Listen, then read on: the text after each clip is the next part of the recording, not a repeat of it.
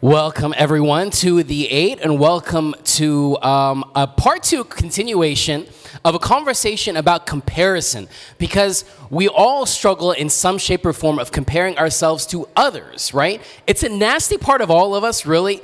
And I talked about it a couple weeks ago when we talked part one. There's like this sick part of us that gets a little bit happy when we see somebody we don't like or we are insecure about, that they don't succeed or something happens to them. There's a part of us that feels a little bit good. Or when we see ourselves higher than someone else, there's a sick part of all of us that feels a little bit good. It, it's, it's such a bad feeling, but for some of us, it feels good. So comparison gets the best of us, and it is higher now than ever before in human history.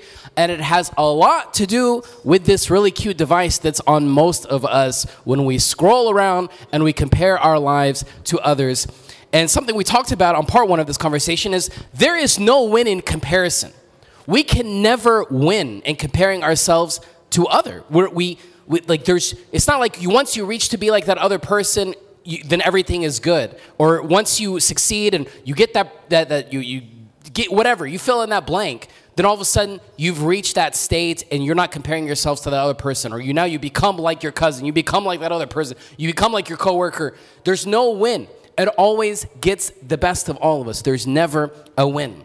Maybe some of us have purchased things purely driven by comparison Sometimes we've married that person, unfortunately, because of comparison. We've dated that person just to compare ourselves to someone else. We have taken that job to compare ourselves to other. I've posted that picture just to, to, to, to so other people can compare themselves to me, so forth and so on. We have all done decisions related to a weakness of a toxic level of comparing ourselves to others.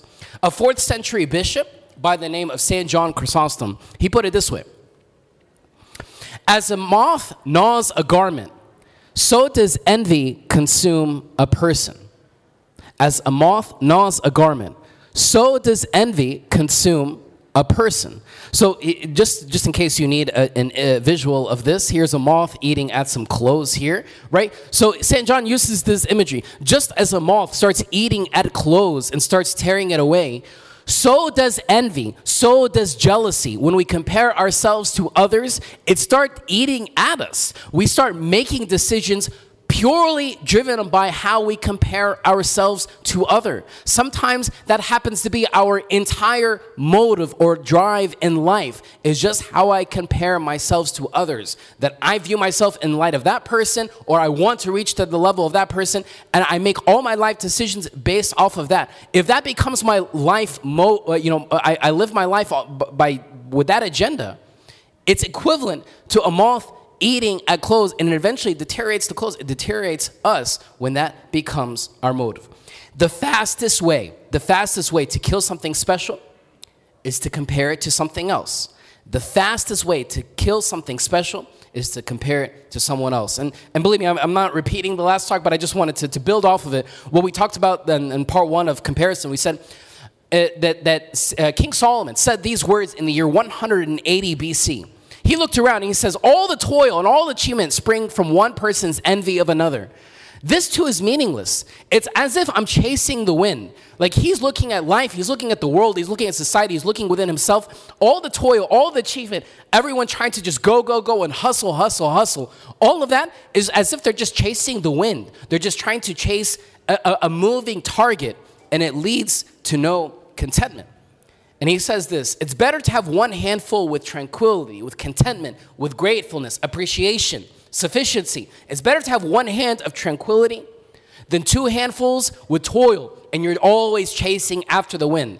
It's better for us to look at what we have and to be content with it as opposed to just having two handfuls and always trying to move up the ladder and trying to, to, to compare ourselves to other. It beats us up. It's chasing the wind. Now, for today, what do you and I do when we feel we have been shortchanged by God? You ever feel like, what have I done for God not to answer this prayer? What have I done for, for like this to happen in my life? Like, why have these series of events, this person, that group of people, that event, that trauma, why did that have to happen in my life? Like, I, I feel God owes me. maybe we won't say it with those words directly, but we say it in some version of that.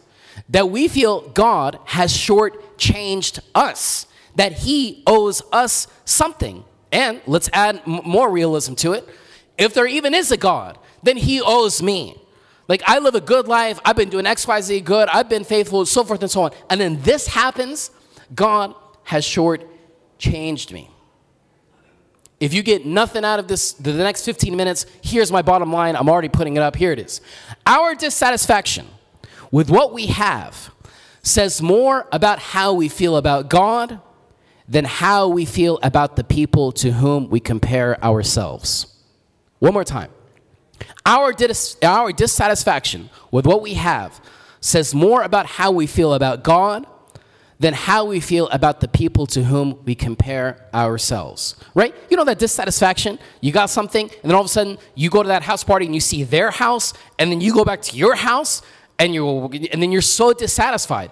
It says more about how you view God than how you what you're saying about that other person. Really has nothing to do with the other person. It says a lot about how you view God. One more time, because this is this is the money sins, and then we'll move forward. Our dissatisfaction with what we have says more about how we feel about God than how we feel about the people to whom we compare ourselves. Now, I want to put can, uh, put not candles handles. I want to put handles on this statement to make this more tangible and for us to make this more concrete together. So i want to share with you from matthew chapter 25 jesus loved to speak in analogies and parables and imageries to paint a picture. And, and sometimes we pass by this so quickly but think about this. In this long sermon in which jesus gave he gave a series of different analogies a series of different parables to paint a picture of heaven people love the question of what is heaven like? Is there heaven? Or is it just a state of being? Like, what is heaven like, right? Right? Like, so everyone's so curious about what is heaven. People make documentaries. People like say they they were, are almost dead and they saw heaven, right? We we lean in toward heaven, and here is God in flesh, God in flesh, talking about heaven. And this is his analogy, his imagery, the visual of how he paints a picture of heaven. For the kingdom of heaven is like a man traveling to a far country who called his own servants and delivered his goods to them. Right? So, as a great communicator, as Jesus is, is, is, is now giving an, an analogy, a visual, to help us understand heaven. For the kingdom of heaven is like a man traveling, he's someone's traveling to a far country, and he called his, his workers, his, his volunteers, his servants, he called them, and he delivered his goods to them, right? He's going on, he's going on a, on a long trip, and he's giving what he has, and he's entrusting it to his servants. And to one he gave five talents, to another two, and to another one. Don't focus too much on what are the talents, right? There, there's different ways to interpret it. But he gave his goods, his possessions. He left, he ascended, right? We'll, we'll connect the dots at the end. The owner departs, he's not with them, but he gives what he has, his possession, and he entrusts it to his servant. One servant, he gives five talents, another two, another one. To each according to his own ability. And immediately, the master, the owner, went on a journey.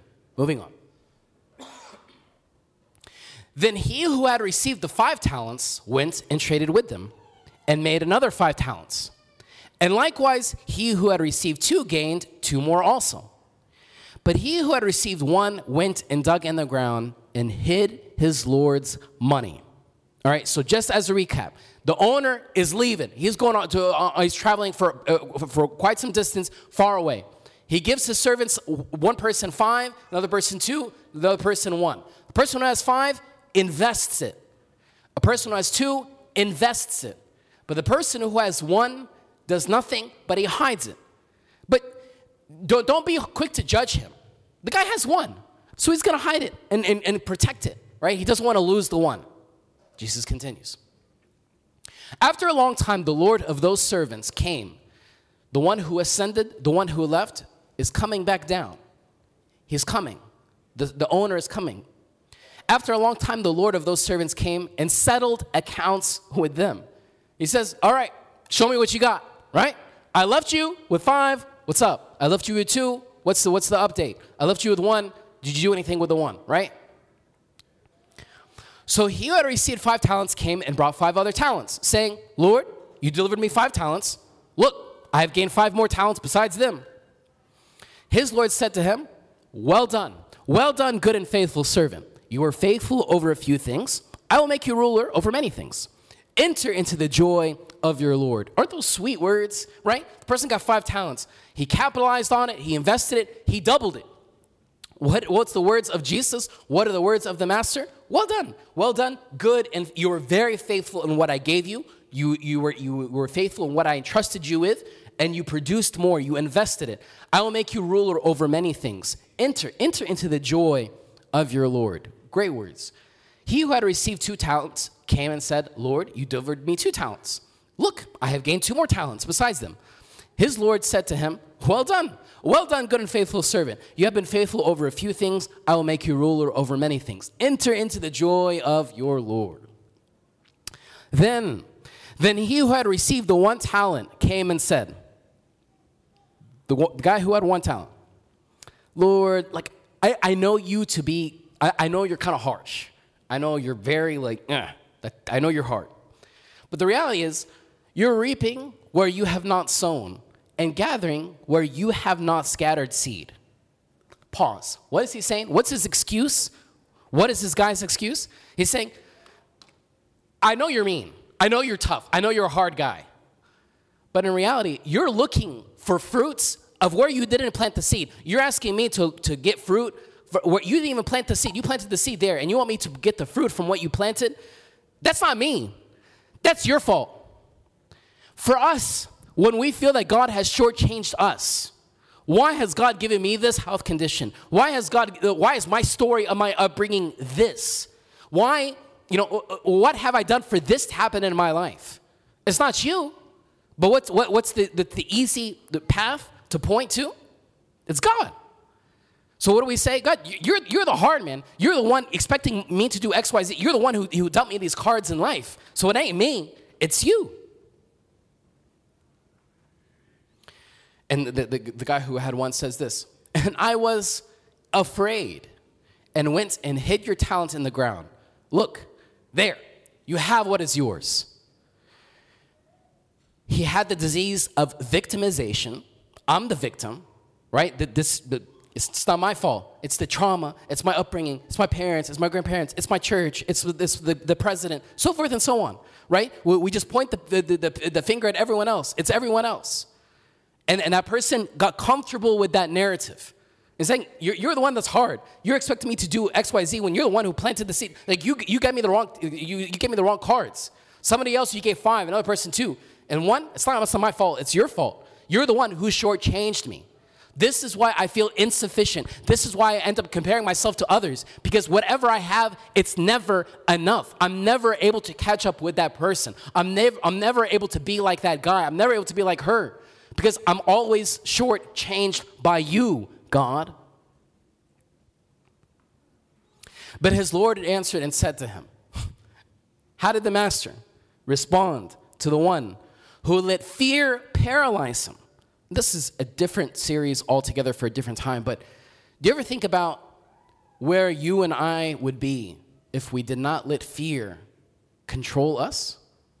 You ever think of what God can do in us if we did not allow fear to own us? Like sometimes we don't take that step, sometimes we don't, whatever, because fear controls us. What if? What if? What if God is waiting to do big things?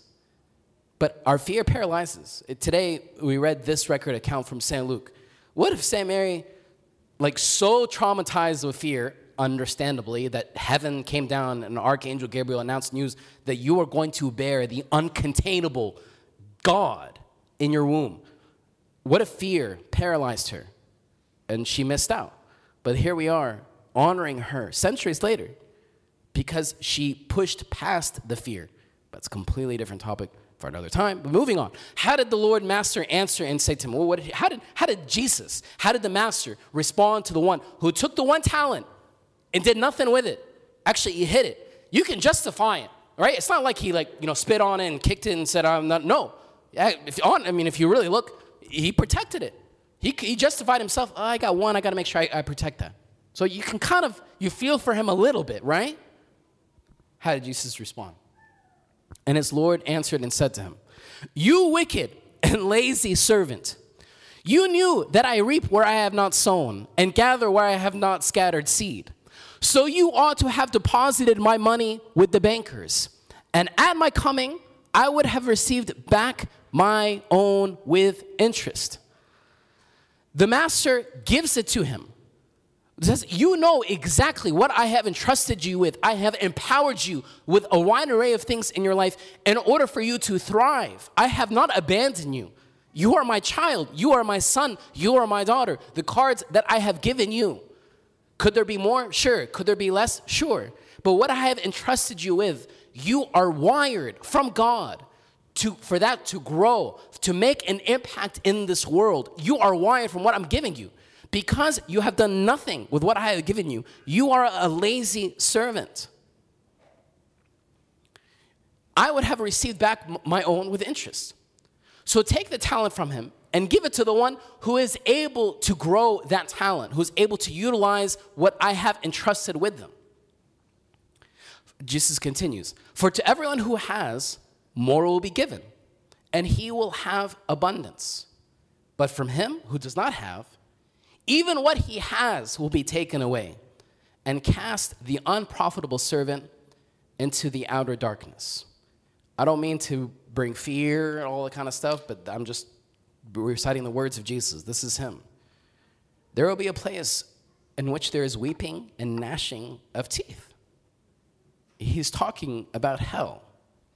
For those who have been paralyzed by comparison, by victimization, that their entire life is just, it's not my fault. It's God is the one who shortchanged me.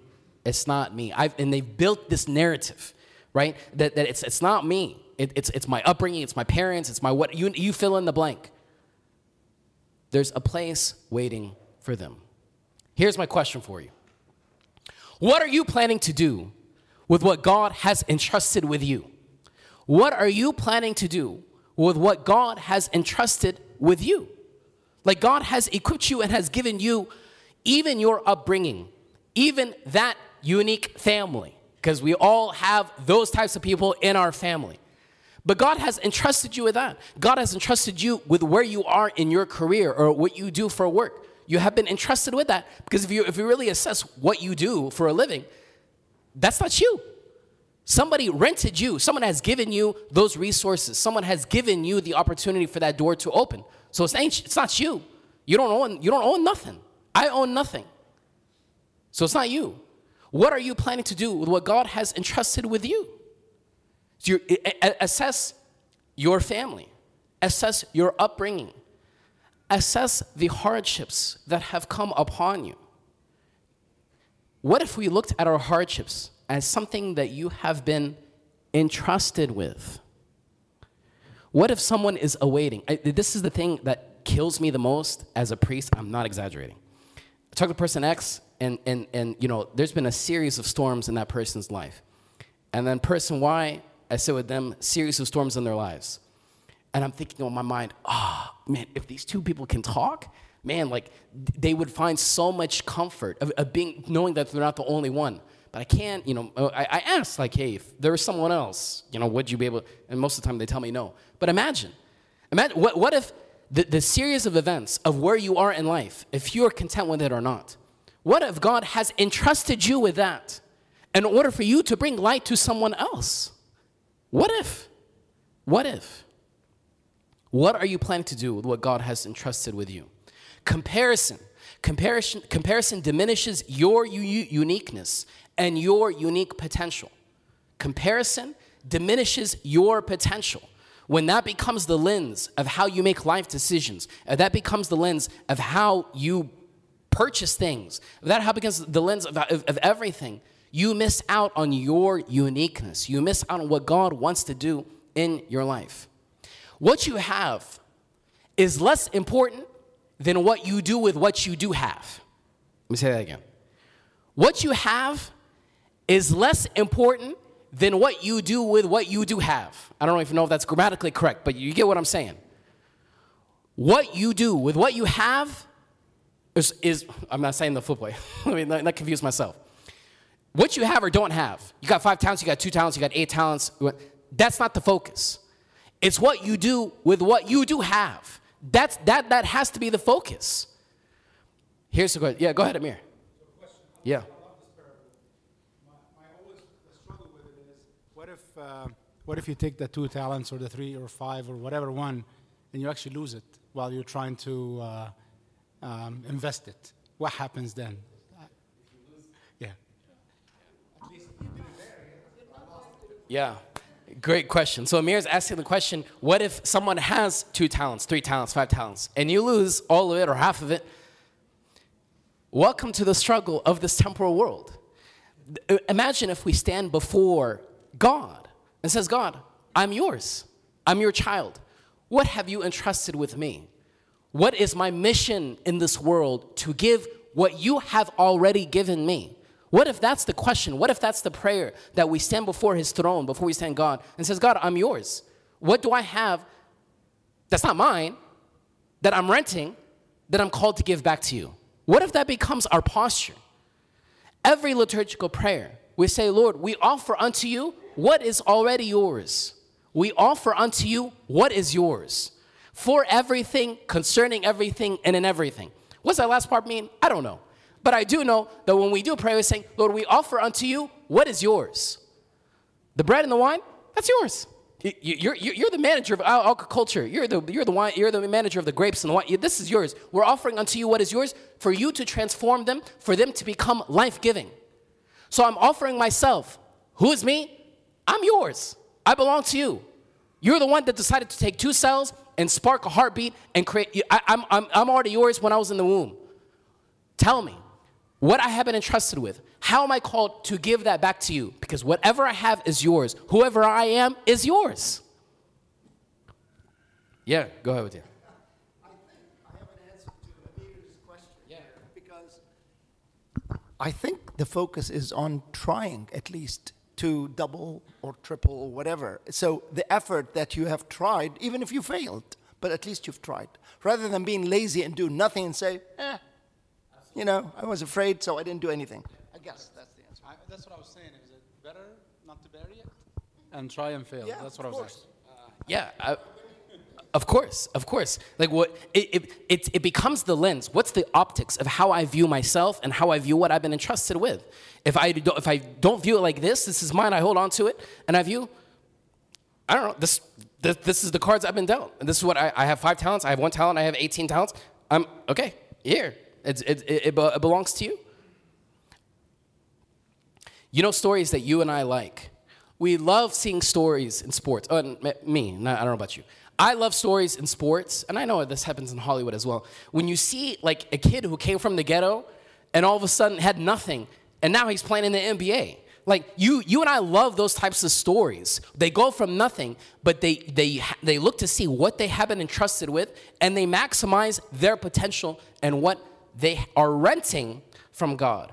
But you know what's the most difficult part from this parable, from this analogy that Jesus gave, in my opinion? It's the master who determines who gets what.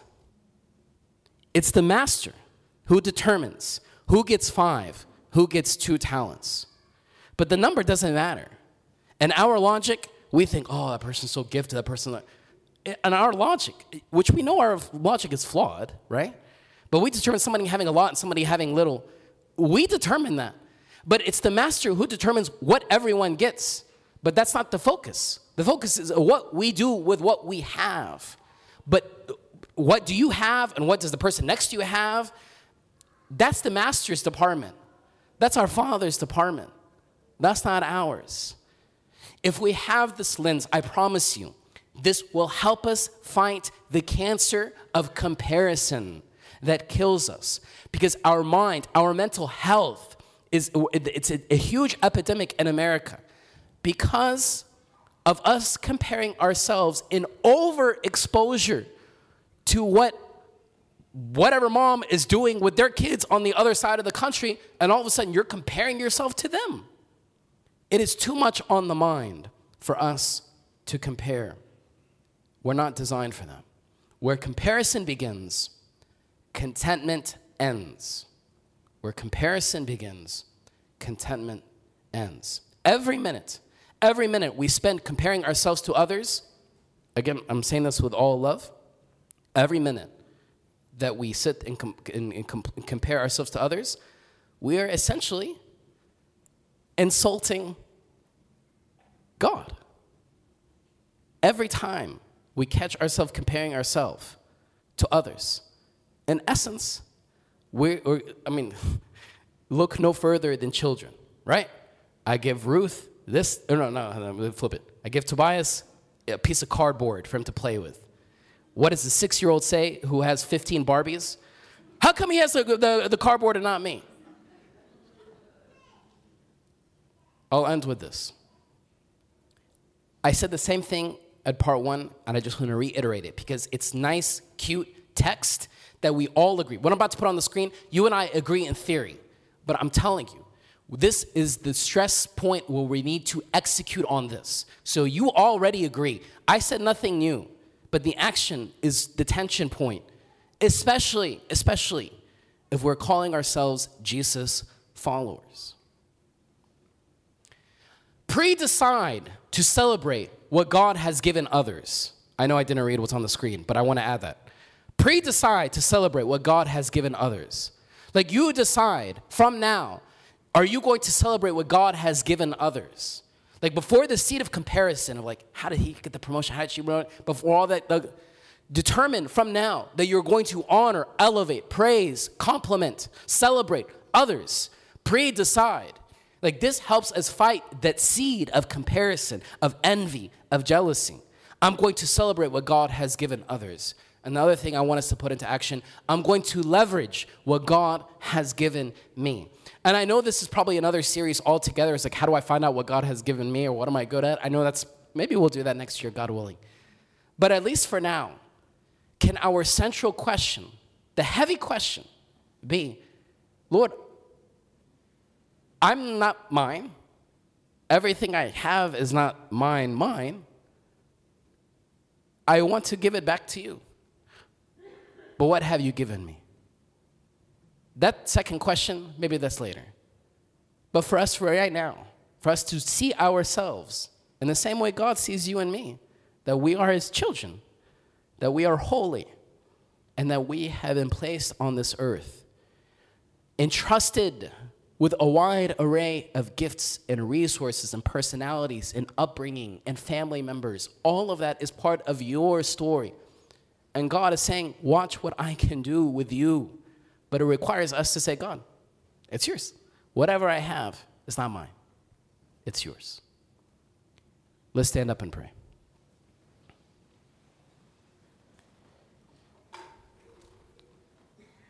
In the name of the Father, and the Son, and the Holy Spirit, one God, amen. Lord, we offer unto you ourselves. We offer unto you our resources. We offer unto you our time. Lord, because none of this, none of what we have, none of who we are is not ours. But Lord, we are just renting all of this because, Lord, we are all in your hands. Lord, use us to glorify you Use us to be a light in this world. Give us clarity to know that this is a temporal world and there is an age to come in which we will hear those sweet words Well done, good and faithful servant. These are the words that we want to live by. Lord, give us this strength to manage our lives in this way. Help us all to fight the sin of comparison for us to see what we have been given as a blessing and that you are ready. You are waiting to do great things with what you have entrusted us with. Through the intercession of Saint Mary, the Mother of God, and through the prayers of all your saints, Lord, hear us as we pray together, saying, Our Father, who art in heaven, hallowed be thy name. Thy kingdom come, thy will be done, on earth as it is in heaven. Give us this day our daily bread, and forgive us our trespasses, as we forgive those who trespass against us. And lead us not into temptation, but deliver us from the evil one. In Christ Jesus our Lord, for thine is the kingdom, the power, and the glory forever.